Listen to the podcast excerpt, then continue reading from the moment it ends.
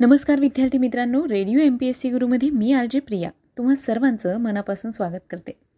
विद्यार्थी मित्रांनो आपण व्यक्तिविशेष या सत्रामध्ये काही प्रसिद्ध व्यक्तींविषयी माहिती जाणून घेत असतो. यामधलेच एक म्हणजेच दक्षिण आशियातील एक महत्त्वपूर्ण वकील राजकारणी आणि पाकिस्तान या देशाचे संस्थापक म्हणून ज्यांना ओळखलं जातं ते मोहम्मद अली जिना. विद्यार्थी मित्रांनो आज आपण मोहम्मद अली जिना यांच्याविषयी सविस्तरपणे माहिती जाणून घेणार आहोत. मोहम्मद अली जिना हे अखिल भारतीय मुस्लिम लीग या पक्षाचे नेते होते. मोहम्मद अली जिना यांना पाकिस्तानचं जनक देखील म्हटलं जातं. मुसलमानातील अल्पसंख्य अशा एका खोजा कुटुंबात कराचीला त्यांचा जन्म झाला. उच्च शिक्षण मुंबई आणि इंग्लंडमध्ये झालं. त्यांची राहणी ही संपूर्ण पाश्चिमात्य पद्धतीची होती. धार्मिक रीतिरिवाजांचे त्यांना वावडे होते. इंग्रजी ही जणू त्यांची मातृभाषाच होती.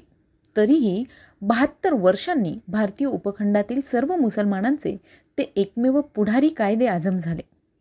जन्मभर सिंधबाहेर राजकारण करून शेवटी कराची या जन्मस्थानीच त्यांचा पाकिस्तानचे पहिले गव्हर्नर जनरल म्हणून शपथविधी झाला. मधल्या काळात राजकारणाने त्यांच्या वैयक्तिक जीवनाला कलाटणी दिली होती. एक उदार मतवादी म्हणून त्यांनी राजकारणात प्रवेश केला आणि शेवटी ते मुस्लिम लीगचे सर्व सत्ताधारी बनले. आरंभीला मुसलमान नेतृत्वाचा विरोध न जुमानता त्यांनी विभक्त मतदारसंघाला विरोध केला. पण शेवटी मुसलमानांसाठी वेगळ्या राष्ट्राची त्यांनी मागणी केली. इंग्लंडला असताना त्यांच्यावर दादाभाई नवरोजी यांची छाप पडली. बॅरिस्टर होऊन परत आल्यानंतर एक अव्वल दर्जाचे वकील म्हणून त्यांची ख्याती होती आणि त्याचबरोबर गोपाळकृष्ण गोखले सर फिरोजशाह मेहता यांचे सहकारी म्हणून काम करताना काँग्रेस नेते म्हणून देखील ते चमकले होते. एकोणीसशे नऊ साली केंद्रीय कायदेमंडळात निवडून गेल्यावर त्यांनी विभक्त मतदारसंघाला विरोध करून मुस्लिम लीगचा रोष पत्करला परंतु एकोणीसशे बारा साली मुसलमान कुटुंब प्रमुखाला आपल्या संपत्तीचा खाजगी विश्वस्त निधी उभारण्यास मान्यता देणारे त्यांचे विधेयक संमत झाले. तेव्हा लीगने त्यांचे अभिनंदन केले आणि लीगमध्ये भाग घेण्यास सन्मानाने बोलवले. त्याच वर्षी जिना आझाद मजरुल हक यांसारख्या प्रागतिक नेत्यांच्या आग्रहास्तव लीगने आपल्या ध्येयधोरणात बदल केला. इतर जमातींशी सहकार्य करून क्रमशः राजकीय सुधारणा मिळवणे आणि शेवटी देशाला अनुरूप असे स्वराज्य प्राप्त करून घेणे हे लीगचे नवे उद्दिष्ट झाले. जिनांच्या खटपटीमुळे काँग्रेस व लीग यांची अधिवेशने बरोबर होऊ लागली आणि एकोणीसशे सोळा साली सुप्रसिद्ध लखनौ करार झाला. काही काळ जिना होमरूल चळवळीतही होते आणि ॲनी बेझंट यांना अटक झाल्यावर त्यांना होमरूल लीगचे अध्यक्षपद देखील देण्यात आलं. जिनांचा पिंड नेमस्त राजकारणाचा होता. गांधीयुग सुरू झाल्यावर सामूहिक आंदोलनाचे शस्त्र पुढे आले. जिनांच्या आयुष्याला इथूनच मग कलाटणी मिळाली. एकोणीसशे वीस साली खिलाफत चळवळीला उधाण आले होते. प्रथम लीगच्या आणि नंतरच्या काँग्रेस अधिवेशनात असहकार आंदोलनास पाठिंबा देणारे ठराव संमत झाले. लीग अधिवेशनातील आपल्या अध्यक्षीय भाषणात जिनांनी स्वतःचे मनोगत व्यक्त न करता प्रतिनिधींना विचारपूर्वक निर्णय घ्या असा सल्ला दिला. काँग्रेस अधिवेशनात मात्र त्यांनी आंदोलनाला कडाडून विरोध केला. नंतर ते काँग्रेसच्या बाहेर पडले ते कायमचेच. एकोणीसशे तेवीस साली मृतप्राय झालेल्या लीगचे जिनांनी पुनरुज्जीवन केले. त्यामुळे लखनौ कराराला व खिलाफत चळवळीला विरोध करून नव्या राजकीय सुधारणा राबवणारे मुसलमान पुढारी लीगमध्ये सामील झाले. पण थोड्याच महिन्यांनी कायदेमंडळात एकसारखी अडवणूक करून संविधानात्मक पेच प्रसंग उभा करण्याचा कार्यक्रम हाती घेतलेल्या स्वराज्य पक्षाशी सहकार्य करण्याचा निर्णय जिनांच्या कायदेमंडळातील स्वतंत्र पक्षाने घेतला. जिना व मोतीलाल नेहरू यांनी मध्यवर्ती कायदेमंडळ गाजवले. अनेकदा सरकारचा पराभव झाला. मोतीलालांचा राष्ट्रीय मागणीचा ठराव मध्यवर्ती कायदेमंडळात संमत झाला. परंतु दोन वर्षांच्या आत जिनांनी आपली भूमिका बदलली. स्वराज्य पक्षाशी संबंध तोडून ते सुधारणा राबवण्याची भाषा बोलू लागले. पुनरुज्जीवित झालेल्या लीगच्या लागोपाठच्या अधिवेशनात जिनांच्या नेतृत्वाखाली लखनौ करारात एकतर्फी सुधारणा करण्याच्या मागणीसाठी आग्रह धरण्यात आला. या करारान्वये काँग्रेसने स्वतंत्र मतदारसंघ आणि मुसलमान जेथे अल्पसंख्य होते त्या प्रांतात प्रमाणापेक्षा अधिक प्रतिनिधित्व मान्य केले होते. बदल्यात पंजाब आणि बंगाल प्रांतातील मुसलमानांना लोकवस्तीच्या प्रमाणात म्हणजे पन्नास ते पंचावन्न टक्के प्रतिनिधित्व देण्याऐवजी चाळीस टक्के दिले तरी चालेल असे लीगने कबूल केले होते. आता जिनांना आणि लीगला करारातील बाकीची कलमे तशीच ठेवून पंजाब व बंगालमध्ये पन्नास टक्क्यांहून अधिक प्रतिनिधित्व हवे होते.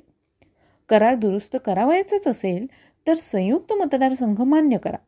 मग इतर मुस्लिम मागण्या काँग्रेस मान्य करू शकेल असे काँग्रेस अध्यक्षांनी आवाहन केले होते. या सुमारास नव्या सुधारणा सुचवण्यासाठी ब्रिटिश सरकारने सायमन आयोगाची नेमणूक केली. त्यात सर्व गोरे सदस्य असल्यामुळे देशात संतापाची लाट उसळली. यावेळी जिनांनी पुन्हा एकवार राष्ट्रीय भूमिका घेतली. जिनांनी बोलवलेल्या मुस्लिम नेत्यांच्या परिषदेने विशिष्ट मुस्लिमांच्या मागण्या मान्य केल्या तर संयुक्त मतदारसंघ स्वीकारण्याचं देखील जिनांनी मान्य केलं. सायमन आयोगावरील बहिष्काराच्या आव्हानालाही जिनांनी पाठिंबा दिला. तेव्हा या दोन प्रश्नांवर मुस्लिम लीग दुभंगली. सायमन आयोगाशी सहकार्य आणि संयुक्त मतदारसंघाला विरोध. या मुद्द्यांवर जिनान विरोधकांनी वेगळी लीग काढली होती आणि नव्या मुस्लिम मागण्यांसाठी सर्वपक्षीय मुस्लिम परिषद आयोजित केली गेली. प्रांताप्रांतातून मुस्लिम परिषदा भरवल्या व संयुक्त मतदारसंघांना विरोध करण्यात आला. काँग्रेसने जिनांच्या नव्या भूमिकेचं स्वागत केलं. एकोणीसशे सत्तावीसच्या डिसेंबरमध्ये काँग्रेस व जिना लीग यांच्या वेगवेगळ्या अधिवेशनात एकाच धर्तीचे ठराव संमत झाले होते. काँग्रेसने यापुढे जाऊन स्वतंत्र हिंदुस्थानची राज्यघटना तयार करण्यासाठी सर्वपक्षीय परिषद बोलवली. परंतु जिना लीगने सर्वपक्षीय परिषदेशी अगरतीने नेमलेल्या नेहरू समितीशी सहकार्य केले नाही. एकोणीसशे अठ्ठावीसच्या मध्यास लखनौच्या सर्वपक्षीय परिषदेने नेहरू अहवालाचा पहिला आराखडा मंजूर केला व मोठी समिती नियुक्त केली. परंतु जिनांनी समितीच्या कामकाजात भाग घेतला नाही. अखेरीस पक्का आराखडा तयार होऊन तो डिसेंबर एकोणीसशे अठ्ठावीसच्या कलकत्ता येथे भरलेल्या सर्वपक्षीय परिषदेपुढे आल्यावर जिनांनी मुस्लिम अल्पसंख्याक असतील त्या प्रांतातल्या मुसलमानांना केंद्र कायदेमंडळात प्रमाणापेक्षा अधिक प्रतिनिधित्व अत्यंत कमकुवत केंद्र सत्ता केंद्रीय कायदेमंडळात मुसलमानांना तेहतीस टक्के जागा राखीव इत्यादी मागण्या देखील मांडल्या. शीख ख्रिस्ती अल्पसंख्याकांनी यास विरोध केला. सर्वपक्षीय परिषदेने जिनांची मागणी नाकारली. यानंतर चार दिवसांनी दिल्लीला जिना विरोधकांची परिषद भरली. यामध्ये विभक्त मतदारसंघासह अनेक मागण्यांचा मसुदा तयार करण्यात आला होता. दोन महिन्यांनी जिनांनी अशाच प्रकारच्या चौदा मागण्या मांडल्या. यानंतर एकोणीसशे तीस ते एकतीस साली गोलमेज परिषदा भरल्या. त्यासाठी जिनांना खास आमंत्रण मिळाले होते. मुस्लिम शिष्टमंडळाचे नेतृत्व आगाखानांकडे होते. जिनांनी आगाखानांच्या भूमिकेला संपूर्ण पाठिंबा दिला आणि मुस्लिम मागण्या मान्य झाल्याखेरीज मध्यवर्ती सरकारसाठी संघीय संविधान तयार करण्यास विरोध केला. परिषदा आटोपल्यावर जिनांनी इंग्लंडमध्ये स्थायिक होण्याचं ठरवलं. पण पुढील दोन वर्षात अनेक ज्येष्ठ मुस्लिम नेते निधन पावल्यामुळे उरलेल्यांनी एकत्र येऊन जिनांना मुस्लिम लीगचे नेतृत्व करण्याचे आवाहन केले. जिनांनी हे आमंत्रण स्वीकारून लीगची धुरा उचलली आणि त्यानंतर त्यांच्या मृत्यूपर्यंत ते लीगचे सर्वाधिकारी म्हणून टिकून राहिले. संघराज्य पद्धतीला विरोध मुस्लिम राजकीय एकजूट आणि प्रत्येक प्रांतिक सरकारात मुसलमानांना योग्य व प्रभावी प्रतिनिधित्व या मुद्द्यांवर त्यांनी एकोणीसशे सदोतीसच्या निवडणुका लढविल्या. जिनांच्या चौदा मागण्यांच्या मसुद्याप्रमाणे जेथे मुसलमान अल्पसंख्य असतील त्या प्रांतात त्यांना एक तृतीयांश प्रतिनिधित्व हवे होते. संयुक्त प्रांतात एकूण सदुसष्ट मुसलमान जागांपैकी फक्त बावीस जागा जिंकूनही लीगला काँग्रेसने एक तृतीयांश प्रतिनिधित्व देऊ केले होते. परंतु मंत्रिमंडळाच्या संयुक्त जबाबदारीचे तत्त्व स्वीकारण्यास लीगने नकार दिल्यामुळे तेथे काँग्रेस लीग संयुक्त मंत्रिमंडळ स्थापन होऊ शकले नाही. यानंतर जिनांनी काँग्रेस राज्य म्हणजे हिंदू राज्य अशी प्रक्षोभक घोषणा देऊन काँग्रेस विरुद्ध प्रचाराची राळ उठवली. काँग्रेस सरकारांनी मुसलमानांवर जुलूम जबरदस्ती चालवल्याचे आरोप एकसारखे सुरू झाले. तडजोडीचे प्रयत्न सुरू झाले तेव्हा प्रथम काँग्रेस ही हिंदूंची संघटना आहे आणि लीग हीच मुसलमानांची एकमेव प्रतिनिधित्व करते हे मान्य करा मग बोलणी करू असं जिनांनी उत्तर दिलं. एकोणीसशे अडोतीसच्या अखेरीस सिंध मुस्लिम लीगने देशाच्या फाळणीची मागणी केली. हिंदुस्थानातील सर्व मुसलमानांसाठी वेगवेगळी राज्य व मुस्लिम संस्थानिकांना सार्वभौमत्व देणारं अनेक पर्याय पुढे आले. एकोणीसशे एकोणचाळीस साली दुसरे महायुद्ध सुरू झाल्यावर काँग्रेस मंत्रिमंडळांनी राजीनामे दिले. नंतर वरील पर्याय अभ्यासनासाठी लीगने एक समिती नेमली. शेवटी मार्च एकोणीसशे चाळीसमध्ये भरलेल्या लाहोरच्या लीग अधिवेशनात द्विराष्ट्राच्या आधारावर फाळणीची मागणी अधिकृतपणे करण्यात आली. पुढील वर्षाच्या मद्रास अधिवेशनात जिनांनी स्वतंत्र द्राविडिस्तानच्या मागणीला जाहीर पाठिंबा दिला. एकोणीसशे बेचाळीस साली क्रिप्स शिष्टाईची वेळी जी क्रिप्स योजना मांडली गेली तिच्याप्रमाणे कोणत्याही प्रांताला किंवा देशी संस्थानिकाला फुटून निघण्याचा अधिकार मिळून देशाचे विघटन होण्याचे संकट उभे राहिले.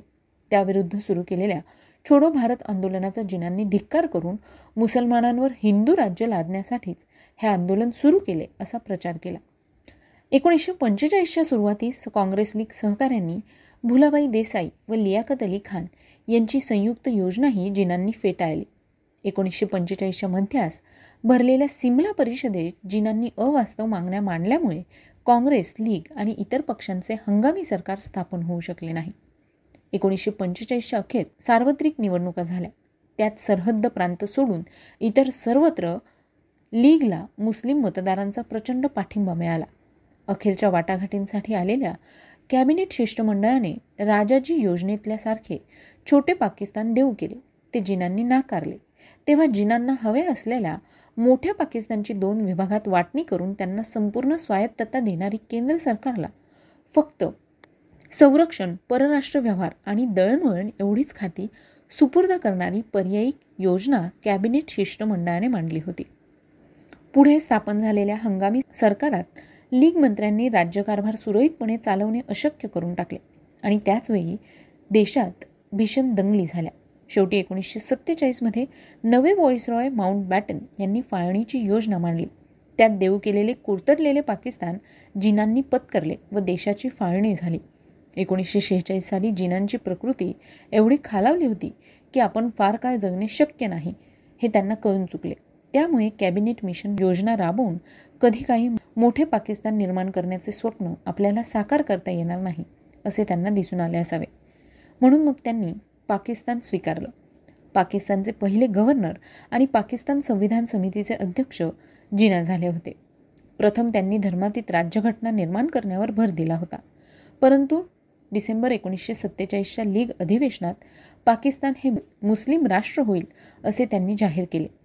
पाकिस्तानचे गव्हर्नर जनरल म्हणून पूर्व पाकिस्तानच्या दौऱ्यावर असताना उर्दू हीच पाकिस्तानची एकमेव राष्ट्रभाषा होईल अशी घोषणा केल्यामुळे तेथील बंगाली विद्यार्थ्यांनी त्यांच्याविरुद्ध निदर्शने केली. काश्मीर संस्थान पाकिस्तानात सामील करून घेण्यासाठी एकोणीसशे सत्तेचाळीस साली त्यांनी असंख्य हल्लेखोर धाडले होते. परंतु भारतीय सैन्याने ऐनवेळी हस्तक्षेप केल्यामुळे त्यांचा हेतू सिद्ध झाला नाही. त्यांच्या मृत्यूपूर्वी स्वतंत्र हैदराबादचे स्वप्नही त्यांचं कोसळलं होतं. पाकिस्तान राष्ट्राचे जनक म्हणून आधुनिक इतिहासात जिनांना महत्त्व प्राप्त झाले. राजकीय जीवनातील विरोधाभास त्यांच्यामध्ये जेवढा आढळतो तेवढा इतर कोणत्याही राजकीय नेत्याच्या जीवनामध्ये आढळून येत नाही. अशा या मोहम्मद अली जिनांचं कराची या ठिकाणी अकरा सप्टेंबर एकोणीसशे अठ्ठेचाळीस रोजी निधन झालं. विद्यार्थी मित्रांनो आज मोहम्मद अली जिना यांचा स्मृतिदिन त्याच निमित्ताने त्यांच्या जीवनाविषयीची ही माहिती आपण जाणून घेतली. त्यांचा राजकीय प्रवास कसा होता आणि भारताच्या फाळणीमध्ये मोहम्मद जिना यांचा किती महत्त्वाचा वाटा होता ते सुद्धा जाणून घेतलं. विद्यार्थी मित्रांनो ही माहिती तुम्हाला कशी वाटली? ते आम्हाला नक्की कळवा. त्यासाठीच आमचा व्हॉट्सअप क्रमांक आहे शहाऐंशी अठ्ठ्याण्णव शहाऐंशी अठ्ठ्याण्णव ऐंशी म्हणजेच eight six nine eight eight six nine eight eight zero विद्यार्थी मित्रांनो आता वेळ आली आहे रजा घेण्याची. मी आरजे प्रिया तुम्हा सगळ्यांची रजा घेते. पुन्हा भेटूया. उद्याच्या व्यक्तिविशेष या सत्रात एका नवीन आणि विशेष व्यक्तीचा जीवनप्रवास ऐकण्यासाठी. तोपर्यंत काळजी घ्या सुरक्षित राहा आणि अर्थातच ऐकत राहा तुमचा लाडका चालता फिरता इंटरनेट रेडिओ म्हणजेच radio M P S C Guru. Stay युन to radio M P S C Guru spreading the knowledge powered by Spectrum Academy नमस्कार श्रोते हो मी Arjani Neelam radio M P S C Guru. तुम्हा सगळ्यांचं सहर्ष स्वागत करते. मित्रांनो आपण रोज विशेष सत्राच्या माध्यमातून विशेष व्यक्तींची विशेष घटनेची माहिती जाणून घेत असतो.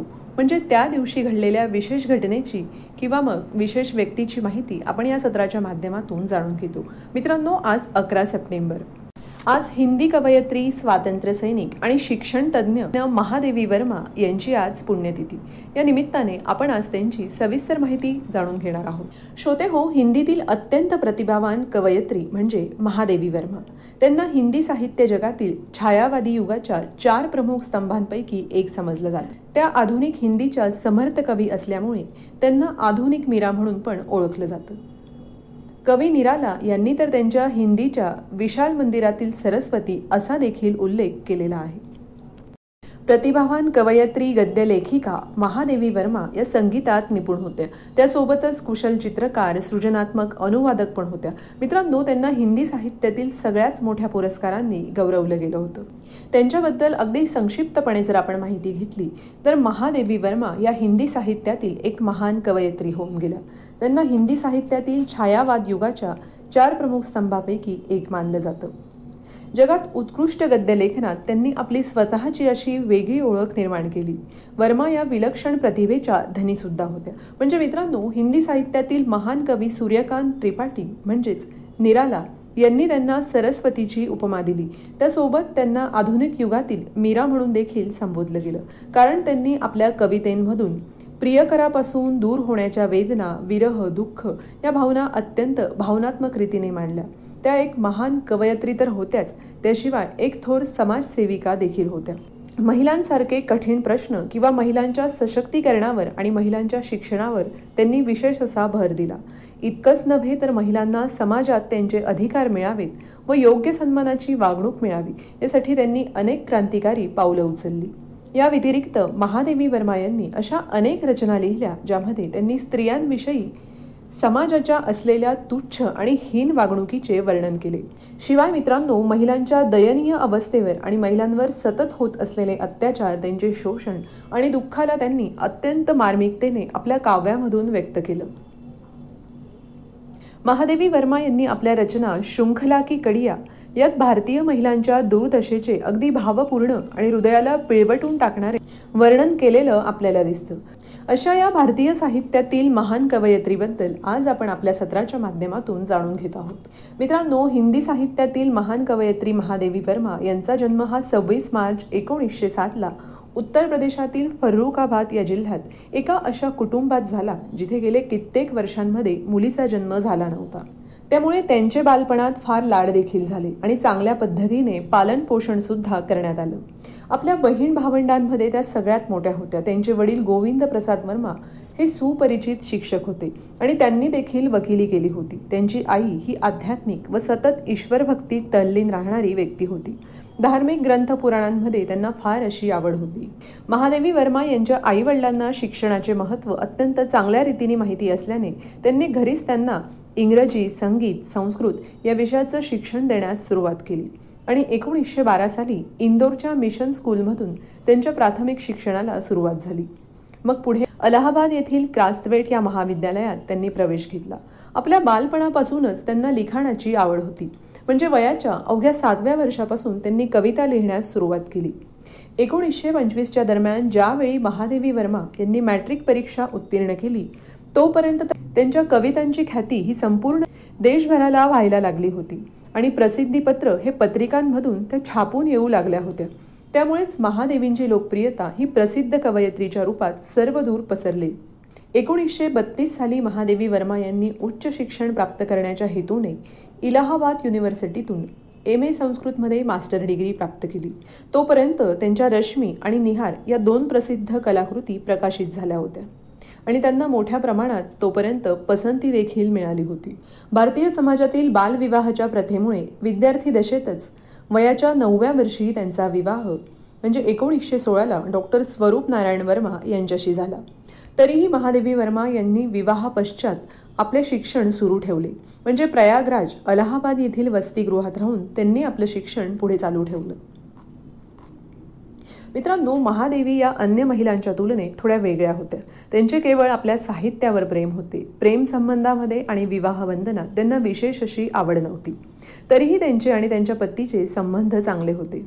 त्यांचं साहित्य क्षेत्रातील योगदान जर आपण जाणून घेतलं तर महादेवी वर्मा यांनी अनेक अद्भुत रचनांनी हिंदी साहित्यात आपलं महत्त्वपूर्ण योगदान दिलंय. म्हणजे हिंदी साहित्यात आपल्या अद्भुत रचनांनी वर्मा यांनी आपले महत्त्वपूर्ण योगदान दिले. त्यांना हिंदी साहित्यात त्यांच्या उत्कृष्ट रचना उत्तम निबंध तसंच मित्रांनो सुरेख रेखाचित्रांसाठी ओळखलं जातं. त्यांच्या उत्कृष्ट आणि प्रमुख रचना म्हणजे त्यांचं गद्य साहित्य. महादेवी वर्मांनी गद्य साहित्यात सुद्धा आपली वेगळी छाप सोडली. त्यांनी रचलेल्या काही प्रसिद्ध कृती म्हणजे संस्मरण पथके साथी निबंध शृंखला की कडिया यानंतर रेखाचित्र अतीत के चलचित्र आणि स्मृती की रेखाय यानंतर एकोणीसशे छप्पन्न साली आलेलं ललित निबंध क्षणदा. यानंतर प्रसिद्ध कहाणिया गिल्लू. आणि संस्मरण रेखाचित्र आणि निबंधाचा संग्रह हिमालय हा एकोणीसशे त्रेसष्ट साली आलेलं. त्यांच्या कविता संग्रहाची जर आपण नावे घेतली तर दीपशिखा एकोणीसशे तीसमध्ये निहार एकोणीसशे चौऱ्याहत्तरमध्ये प्रथम आयाम अग्निरेखा नीरजा रश्मी एकोणीसशे छत्तीसमध्ये सांध्यगीत यासोबत मित्रांनो बालसाहित्यातील त्यांचं योगदान म्हणजे बालसाहित्यातील आपल्या रचनांमधून त्यांनी बालपणाला अक्षरशः जिवंत केलं. बालसाहित्यात त्यांच्याद्वारे लिहिलेल्या प्रसिद्ध रचना म्हणजे आज खरीदेंगे हम ज्वाला ठाकूरजी भोलेही या व्यतिरिक्त देखील त्यांनी अनेक लिखाण करून हिंदी साहित्यात आपले अमूल्य असे योगदान दिले. आपल्या प्रभावशाली आणि उत्कृष्ट रचनेच्या माध्यमातून हिंदी साहित्यात आपली वेगळी अशी ओळख निर्माण केली. साहित्यातील त्यांचे अमूल्य योगदान जर आपण पाहिले तर त्यांना अनेक पुरस्कारांनी सन्मानित देखील करण्यात आलंय. वर्मा यांच्या रचना आपल्याला अत्यंत सोप्या आणि सुलभ भाषेमध्ये लिहिलेल्या पाहायला मिळतात. त्यामुळे वाचकांना सुद्धा मित्रांनो अगदी सहजपणे समजायच्या. त्यांच्या रचनेमध्ये हिंदीसोबत संस्कृत इंग्रजी उर्दू बंगाली भाषेतील शब्दांचा अगदी सुरेख पद्धतीने उपयोग केला असायचा. आणि हेच त्यांच्या रचनेचे वैशिष्ट्य देखील समजलं जातं. या व्यतिरिक्त आपल्या रचनांमध्ये अलंकार लोकपंक्ती म्हणी याचा देखील त्यांनी वापर केला आहे रचनांमध्ये अलंकारिक विवेचनात्मक भावनात्मक व्यंगात्मक आणि यासोबत वर्णनात्मक शैली वापरत अन्य अनेक भाषेचा उपयोग करत आपल्या रचनांना हिंदी साहित्यात त्यांनी वेगळं असं स्थान निर्माण करून दिलं. महादेवी वर्मा या एक उत्तम शिक्षिका म्हणून देखील कार्यरत होत्या. प्रयाग महिला या विद्यापीठात त्यांनी ज्ञानदानाचे पुण्यकर्म केले. शिवाय याच विद्यापीठात त्या कुलपती या पदावर देखील त्या राहिल्या. या व्यतिरिक्त मित्रांनो त्या एक महान समाज सुधारक होत्या. भारतीय समाजात महिलांची दयनीय अवस्था सुधारण्यासाठी व समाजात त्यांना योग्य दर्जा मिळावा यासाठी त्यांनी महत्त्वपूर्ण कार्य केलं. आपल्या रचनेतून त्यांनी स्त्रियांवर होणाऱ्या अत्याचाराला वाचा फोडली. यासोबत त्यांनी पहिले महिला कवी संमेलन देखील सुरू केलं. भारतात प्रथम महिला कवी संमेलन महिला विद्यापीठात आयोजित करण्यात आलं. म्हणजे बौद्ध धर्मातील उपदेशाने त्यांना फार प्रभावित केलं होतं. या धर्मासाठी त्यांची विशेष अशी निष्ठा होती. एवढंच नव्हे तर मित्रांनो महादेवी यांनी देशाच्या स्वातंत्र्याकरता सुरू असलेल्या आंदोलनात देखील आपलं महत्त्वपूर्ण योगदान दिलं. महादेवी वर्मा यांना त्यांच्या साहित्यातील योगदानामुळे अनेक पुरस्कारांनी सन्मानित करण्यात आलं. साहित्यातील अपूर्व योगदानाकरता एकोणीसशे अठ्ठ्याऐंशी साली त्यांना मरणोत्तर पद्मविभूषण या पुरस्काराने गौरवण्यात आलं. त्यानंतर मित्रांनो एकोणीसशे ब्याऐंशीला महादेवी वर्मा यांना ज्ञानपीठ पुरस्काराने सन्मानित करण्यात आलं. एकोणीसशे छप्पन्न साली त्यांना पद्मभूषण हा पुरस्कार देण्यात आला. तर एकोणीसशे एकोणऐंशीला वर्मा यांना साहित्य अकादमी फेलोशिपने गौरवण्यात आलं. एकोणीसशे बेचाळीस साली द्विवेदी पदक त्रेचाळीस साली भारत भारती पुरस्कार एकोणीसशे त्रेचाळीसला मंगल प्रसाद त्यांना मिळाला. हिंदी साहित्याच्या युगप्रवर्तक मानल्या जाणाऱ्या महान महादेवी वर्मा यांनी आपले संपूर्ण आयुष्य हे इलाहाबाद येथे व्यतीत केलं. अजीवन साहित्याची साधना केली. मित्रांनो आपल्या रचनेमधून त्यांनी केवळ भारतीय स्त्रियांची दुर्दशाच मांडली असं नव्हे तर समाजातील दलित गरीब गरजवंतांच्या अनेक वेगवेगळ्या मुद्द्यांना वाचा फोडण्याचं त्यांनी कार्य केलं. अकरा सप्टेंबर एकोणीसशे सत्त्याऐंशीला त्यांचं निधन झालं. महादेवी वर्मा यांनी आपल्या दूरदृष्टिकोन महान विचारांनी व सृजनात्मक लेखनशैलीच्या जोरावरच हिंदी साहित्यात आपले अमूल्य असे योगदान दिले. त्यांच्या लेखन प्रतिभेला पाहून साहित्याचे महान कवी सूर्यकांत त्रिपाठी म्हणजेच निराला महादेवींचे कौतुक हे करण्यापासून स्वतःला रोखू शकले नाही. त्यांनी महादेवींना साहित्यातील सरस्वतीची उपमा दिली. यांच्या व्यतिरिक्त देखील महादेवींच्या अद्भुत व्यक्तित्व आणि विलक्षण प्रतिभेला पाहता अनेक रचनाकारांनी त्यांच्या साहित्याने प्रभावित होऊन प्रभावित होऊन त्यांना साहित्य सम्राज्ञी यासह सौ अशा वेगवेगळ्या संज्ञा वापरत त्यांचं कौतुक केलं. वर्मा या साहित्यातील आणि विकासातील त्यांच्या योगदानाकरता कायमच आपल्या स्मरणात राहतील. मित्रांनो एकोणीसशे ब्याऐंशीला त्यांना ज्ञानपीठाचा पुरस्कार मिळाला. त्यांच्या यामा या हिंदी भाऊ काव्याचा मानदंड मानला जातो. तर एकोणीसशे चाळीस साली दीपशिखा हा त्यांचा पाचवा काव्यसंग्रह या संग्रहात कवयत्रीने आपल्या साधनेच्याद्वारे कवयत्री असीम अव्यक्त शक्तीशी एक रूप झाली आहे. त्यानंतर आधुनिक कवी महादेवी या संग्रहात त्यांच्या सर्वच कवितेतून त्यांनी स्वतः निवडलेल्या निवडक कवितेंचे त्यांनी संकलन केले आहे. सप्तपर्णा या त्यांच्या काव्यसंग्रहात ऋग्वेद अथर्ववेद सामवेद वैदिक साहित्य आणि वाल्मिकी अश्वघोष कालिदास बहुभूती जयदेव यासारख्या निवडक उदारांचे हिंदी रूपांतर आहे. त्याला साठ पानांची विस्तृत अशी प्रस्तावनाही आहे. हिमालय हा महादेवींनी संपादित केलेला काव्यसंग्रह असून त्यामध्ये चिनी स्फूर्तीप्रत कवितांचं संकलन आहे. यासोबतच मित्रांनो संधिनी या त्यांच्या काव्यसंग्रहाची विस्तृत प्रस्तावना अनेक दृष्टीने महत्त्वपूर्ण आहे. महादेवींची काव्यातील भूमिका ही प्रामुख्याने विरहिणी भारतीय स्त्रीची आहे. त्यांच्या संपूर्ण काव्य साधनेचा गाभा हा लौकिक प्रेमभावनेची अलौकिक प्रेमभावनेत परिणिती हा आहे. म्हणजे प्रेमाच्या उदात्तीकरणाला मानसशास्त्रीय बैठक आहे. त्यांच्या सुसंस्कृत संतुलित स्त्री मनाची प्रचिती आपल्याला त्यांच्या साहित्यातून वेळोवेळी होते. त्यांच्या काव्या इतकेच त्यांचे गद्य साहित्यही विपुल आणि समृद्ध आहे. काव्यात अंतर्मुख होऊन स्वतःबद्दल विचार करणाऱ्या महादेवींची बहिर्मुखी आणि समाजासाठीचे व्यक्तिमत्व हे त्यांच्या गद्य लिखाणात प्रकटलं आहे. सामान्य उपेक्षित व्यक्तींची दैन्ये दुःखे त्यांच्या समस्या यासारख्या गोष्टी सहानुभूतीपूर्वक जिव्हाळ्याने अगदी सखोल वेध घेऊन रंगवलेली व्यक्तिचित्रे त्यामध्ये आपल्याला आढळतात. महादेवींच्या विशाल वात्सल्य भावाचा त्यांच्या समंजस दृष्टिकोनाचा त्यातून आपल्याला प्रत्यय येतो. अतीत के चलचित्र त्यानंतर स्मृती की रेखाए व मेरा परिवार या तीन संस्मरणात्मक रेखाचित्रांच्या संग्रहाने त्यांच्या गद्य क्षेत्रात त्यांना नाव लौकिक मिळवून दिला. मेरा परिवार या संग्रहात घरगुती पाळीव पक्षी व प्राणी यांची अतिशय विलोभनीय दृश्य रेखाचित्रे साकारलेली आहेत. मित्रांनो दुष्ट रूढी अनिष्ट प्रथा यांनी त्रस्त झालेल्या आपल्या भारतीय स्त्री जीवनाच्या अनेक वेगवेगळ्या समस्या उदाहरण विविध समस्या पुनर्विवाह आंतरजातीय विवाह यासारख्याचं चित्रण त्यांच्या गद्य लिखाणात आढळतं. तसेच दारिद्र्य जातीयता हीन जातीच्या व्यक्तींना सोसावी लागणारी दुःखे त्यांच्या उपेक्षा अपंगांच्या समस्या अंधश्रद्धा परंपरा याचे बळी ठरलेले हेकट दुराग्रही माणसे त्यांच्यामुळे दुखावल्या गेलेल्या व्यक्ती याविषयी सुद्धा त्यांनी केलेलं लेखन हे अगदी विचारप्रवर्तक ठरलंय. शृंखला की कडिया क्षणदा व साहित्यकार की आस्था हे अनुक्रमे स्त्रीविषयक ललित व आलोचनात्मक निबंध त्यांचे संग्रह आहेत. पथके साथी एकोणीसशे छप्पन्न साली आलेल्या या साहित्यकांच्या आठवणी व वैशिष्ट्ये त्यांनी स्पष्ट केली आहेत. मित्रांनो महादेवी वर्मा यांना ज्ञानपीठ पुरस्काराव्यतिरिक्त इतरही अनेक मानसन्मान मिळाले आहे. त्यांच्या नीरजा काव्यसंग्रहासाठी सक्सेरिया पारितोषिक हे त्यांना एकोणीसशे चौतीस साली मिळालं. यानंतर मंगलाप्रसाद पारितोषिक एकोणीसशे चौवेचाळीस साली पद्मभूषण एकोणीसशे छप्पन्न साली विक्रम विद्यापीठ म्हणजे उज्जैन यांच्याकडून डिलीट हे एकोणीसशे एकोणनव्वद साली. त्यानंतर भारत भारती पुरस्कार. यासोबतच उत्तर प्रदेश विधानसभेच्या त्या काही वर्ष नियुक्त सदस्या देखील होत्या. मित्रांनो त्यांचं अलाहाबाद येथे निधन झालं.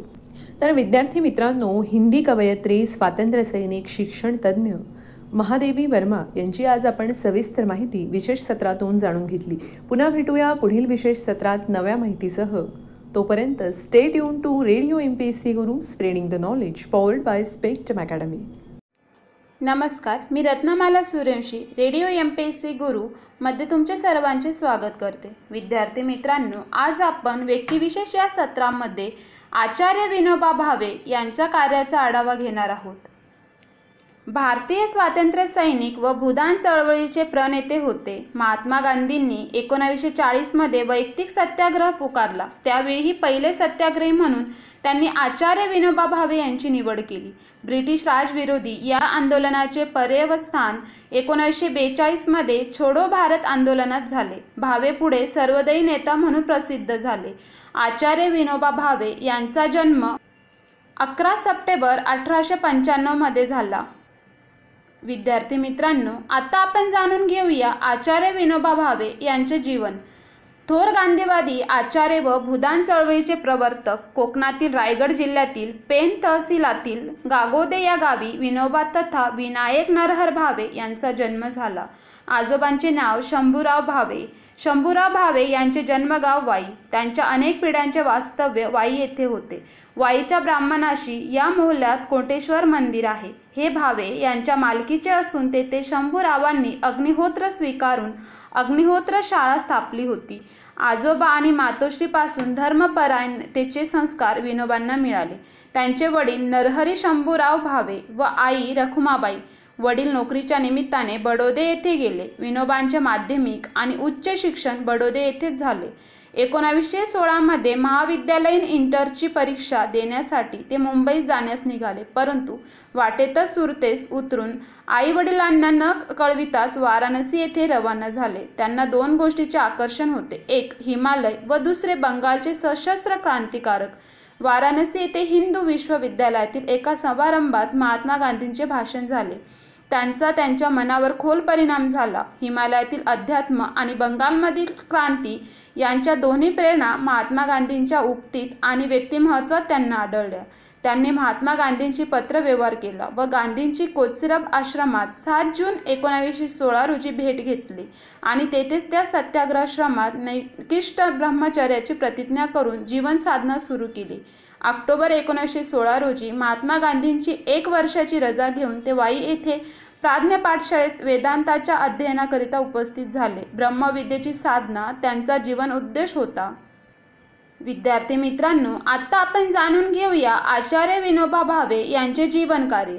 हे ते भारतीय स्वातंत्र्य लढ्यामध्ये महात्मा गांधींसोबत होते. स्वातंत्र्य लढ्यातील सहभागाबद्दल सन एकोणावीसशे बत्तीसमध्ये त्यांना तुरुंगवास घडला.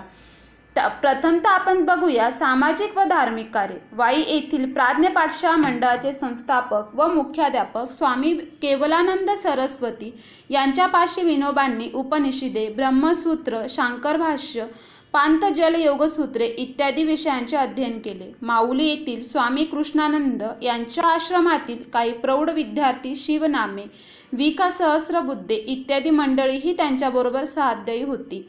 दिनकर शास्त्री कानडे व महादेव शास्त्री दिवेकर हे प्राज्ञ पाठशाळेची व्यवस्थापनाची व अन्य प्रकारची कामे पाहत होते.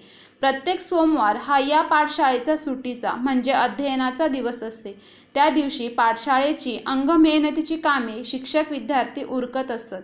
आणि प्रज्ञानंद स्वामींच्या समाधीस्थानाच्या सभागृहात विद्यार्थी व शिक्षक यांच्या शास्त्रार्थ चर्चेकरता साप्ताहिक सभा भरत चर्चेचे विषय सामाजिक धार्मिक तात्विक हे असत. परंतु त्याचबरोबर प्रचलित राजकारणाची अनेक बाजूंनी मीमांसाही चालत असे. दिनकर शास्त्री कानडे हे सेनापती बाबट स्वातंत्र्यवीर सावरकर योगी अरविंद घोष इत्यादी सशस्त्र क्रांतिकारकांच्या मार्गाने चालणाऱ्या एका गुप्त गटाचे सदस्य होते. सशस्त्र क्रांतीच्या तत्त्वज्ञानाचा ते पुरस्कार करीत. विनोबांच्या प्रमाणेच त्यांचेही वक्तृत्व अघोम होते. अहिंसक क्रांतीची वैचारिक भूमिका विनोबा मोठ्या परिणामकारक रीतीने या साप्ताहिक सभांमध्ये मांडित असत. एकोणावीसशे सतरा साली हिवाळ्यात वाई येथे प्लेगची साथ उद्भवली. विद्यार्थी मित्रांनो आचार्य विनोबा भावे वाईहून परत अहमदाबादला फेब्रुवारी एकोणावीसशे अठरामध्ये परतले. एकोणावीसशे अठरा साली एन्फ्लुएन्झाची साथ देशभर पसरली. लक्षावधी लोक त्या साथीला बळी पडले. त्यात विनोबांचे वडील मातोश्री आणि सगळ्यात धाकटा भाऊ दत्तात्रेय हे आजारी पडले. ही गोष्ट महात्मा गांधींना कळल्यावर त्यांनी विनोबांच्या मातोश्रींना सुश्रेष्ठ करता बडोद्यात जाण्यास आग्रह धरला. विनोबा तयार नव्हते. गांधींनी त्यांचे मन वळवले. आई आणि धाकटा भाऊ या रोगाला बळी पडले. वडील बरे झाले. एकोणावीसशे एकवीस साली गांधींचे भक्त शेठ जमनालाल बजाज यांनी साबरमतीच्या सत्याग्रह आश्रमाची शाखा वर्ध्याला काढली. त्या शाखेचे संचालक म्हणून महात्मा गांधींनी विनोबाची रवानगी वर्ध्यास केली. आठ एप्रिल एकोणावीसशे एकवीस रोजी विनोबा वर्ध्याला पोहोचले. आत्तापर्यंत संबंध आयुष्य एकोणावीसशे एक्कावन्न ते त्र्याहत्तरपर्यंतची भूदान यात्रा सोडल्यास या वर्ध्याच्या आश्रमातच राहून विनोबांनी तपश्चर्या करीत जीवन घालविले. हा वर्ध्याचा आश्रम क्रमाने मगनवाडी बजाजवाडी महिला आश्रम सेवाग्राम व पवनार या ठिकाणी फिरत राहिला. ही सर्व ठिकाणे वर्ध्याच्या आठ किलोमीटर परिसरातच आहेत. दिवसातले सात आठ तास सूत कातणे विणणे आणि शेतकाम यामध्ये त्यांनी घालविले. रोज नेमाने शरीरश्रम प्रत्येक माणसाचे करावे असा त्यांचा सिद्धांत होता.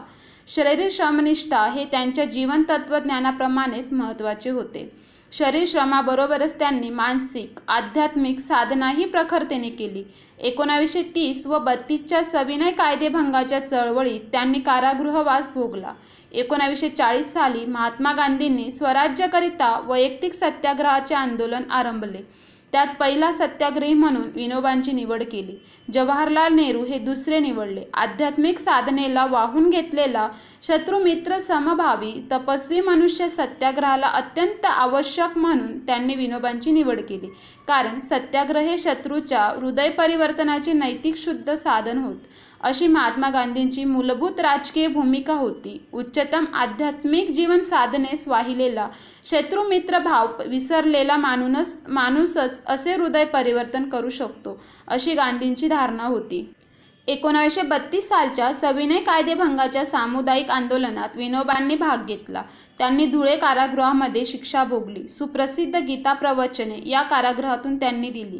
शंभरापेक्षा अधिक सत्याग्रही कैदी आणि इतर गुन्ह्यांसाठी शिक्षा झालेले कैदी या प्रवचनांच्या रविवारच्या सभेत उपस्थित असत. त्यामध्ये शेठ जमनालाल बजाज गुलजारीलाल नंदा अण्णासाहेब दास्ताने साने गुरुजी इत्यादी मंडळी उपस्थित असत. विद्यार्थी मित्रांनो पुढे जाऊन आचार्य विनोबा भावे यांनी वैयक्तिक सत्याग्रहानंतर सात मार्च एकोणावीसशे एक्कावन्नपर्यंत पवनार येथील परधाम आश्रमातच विनोबांनी शारीरिक आणि मानसिक तपचर्ये जीवन व्यतीत केले. विद्यार्थी मित्रांनो पुढे आपण जाणून घेऊया आचार्य विनोबा यांचे विचार. वर्तमानाला बंधन असावे म्हणजे वृत्ती मोकळी राहते. सत्य संयम सेवा ही पारमार्थिक जीवनाची त्रिसूत्री आहे. आध्यात्मिक व्यवहार म्हणजे स्वाभाविक व्यवहार म्हणजे शुद्ध व्यवहार. हिंदू धर्माचे स्वरूप आचार सहिष्णुता विचार स्वातंत्र्य नीतिधर्माविषयी दृढता प्राप्तांची सेवा सत्यांची सेवा द्वेषकर्त्यांची सेवा ही सर्वोत्तम सेवा. असत्य शक्ती नाही आपल्या अस्तित्वासाठीही त्याला सत्याचा आश्रय घेणे भाग आहे. सत्य संयम सेवा ही पारमार्थिक जीवनाची त्रिसूत्री आहे. ईश्वर गुरु आत्मा धर्म आणि संत ही पाच पूजास्थाने आहेत. इतिहास म्हणजे अनदी कालापासून आत्तापर्यंतचे सर्व जीवन. पुराण म्हणजे अनदी कालापासून आत्तापर्यंत टिकलेला अनुभवाचा अमर अंश आहे. विद्यार्थी मित्रांनो अशा प्रकारे आत्ता आपण आचार्य विनोबा भावे यांचे विचार समजून घेतले. आता आपण बघूया आचार्य विनोबा भावे यांची काही पुस्तकं. अष्टादशी उपनिषदांचा अभ्यास गीताई गीता प्रवचने गुरुबोध सार जीवनदृष्टी मधुकर लोकनीती साम्यसूत्रे इत्यादी. विद्यार्थी मित्रांनो आत्ताच आपण आचार्य विनोबा भावे यांचे काही पुस्तकांची नावं बघितली. आता बघूया आपण आचार्य विनोबा भावे यांचे चरित्र ग्रंथ आमचे विनोबा याचे लेखन केलं आहे राम शेवाळकर गांधी विनोबा आणि जयप्रकाश यांचे लेखन केले आहे मिलिंद बोकील दर्शन विनोबांचे या चरित्र ग्रंथाचे लेखन केले आहे राम शेवाळकर. महाराष्ट्राचे शिल्पकार विनोबा भावे या चरित्र ग्रंथाचे लेखन केले आहे किसन चोपडे. विद्यार्थी मित्रांनो आचार्य विनोबा भावे यांनी भारतीय स्वातंत्र्य लढा आणि भूदान चळवळीमध्ये सहभाग घेतला होता. तसेच आचार्य विनोबा भावे यांना भारतरत्न पुरस्कार एकोणावीसशे त्र्याऐंशी साली देण्यात आचार्य विनोबा भावे यांच्यावर महात्मा गांधीजींचा प्रभाव पडला होता. विद्यार्थी मित्रांनो आता आपण जाणून घेऊया आचार्य विनोबा भावे यांचा मृत्यू. दिनांक पंधरा नोव्हेंबर एकोणावीसशे ब्याऐंशी रोजी सकाळी नऊ वाजून चाळीस मिनिटांनी पवनार येथे परंधाम आश्रमात सतत सात दिवस प्रायोपवदेशन करून भूदान नेते आचार्य विनोबा भावे यांनी वयाच्या सत्याऐंशीव्या वर्षी प्राणत्याग केला. त्यांच्या निधनाची वार्ता त्यांनी प्रायोपवेशन सुरू केल्यानंतर केव्हाही अपेक्षित होती. पाच नोव्हेंबर रोजी विनोबांना ताप आला. त्याचबरोबर हृदयविकारही उद्भवला आणि प्रकृती चिंताजनक झाली. उपचार त्वरित सुरू झाले. वैद्यकीय महाविद्यालयांच्या रुग्णालयात उपचार करण्याकरता नेण्याचा विचार तज्ज्ञ डॉक्टरांनी विनोबांना सांगितला. परंतु त्यांनी परधाम आश्रम सोडण्यास नकार दिला व तेथेच उपचार सुरू झाले.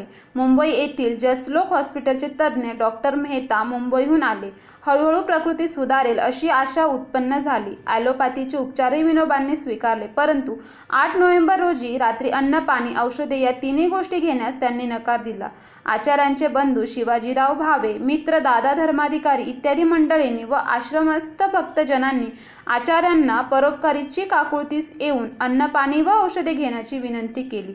ती त्यांनी नाकारली. इंदिरा गांधी विनोबाजींना दहा नोव्हेंबर रोजी भेटल्या. अन्नपाणी औषधे घेण्याची विनंती त्यांनीही केली. प्रायोपवेशनाचा संकल्प करण्याचे कारण आचार्यांनी श्री त्र देश व इतर भक्तांना स्पष्ट करून सांगितले. ते म्हणाले आता देह आत्म्याला साथ देत नाही. रडखडत जगण्यात अर्थ नाही. जरार्जर शरीर टाकणेच ठीक. अशा प्रकारे आचार्य विनोबा भावे यांचा मृत्यू पंधरा नोव्हेंबर एकोणीसशे ब्याऐंशी साली झाला. विद्यार्थी मित्रांनो अशा प्रकारे आज आपण आचार्य विनोबा भावे यांच्या जीवन कार्याचा आढावा घेतला. आत्ता आपण इथेच थांबूया. तोपर्यंत तुम्ही ऐकत राहा radio M P S C Guru. धन्यवाद.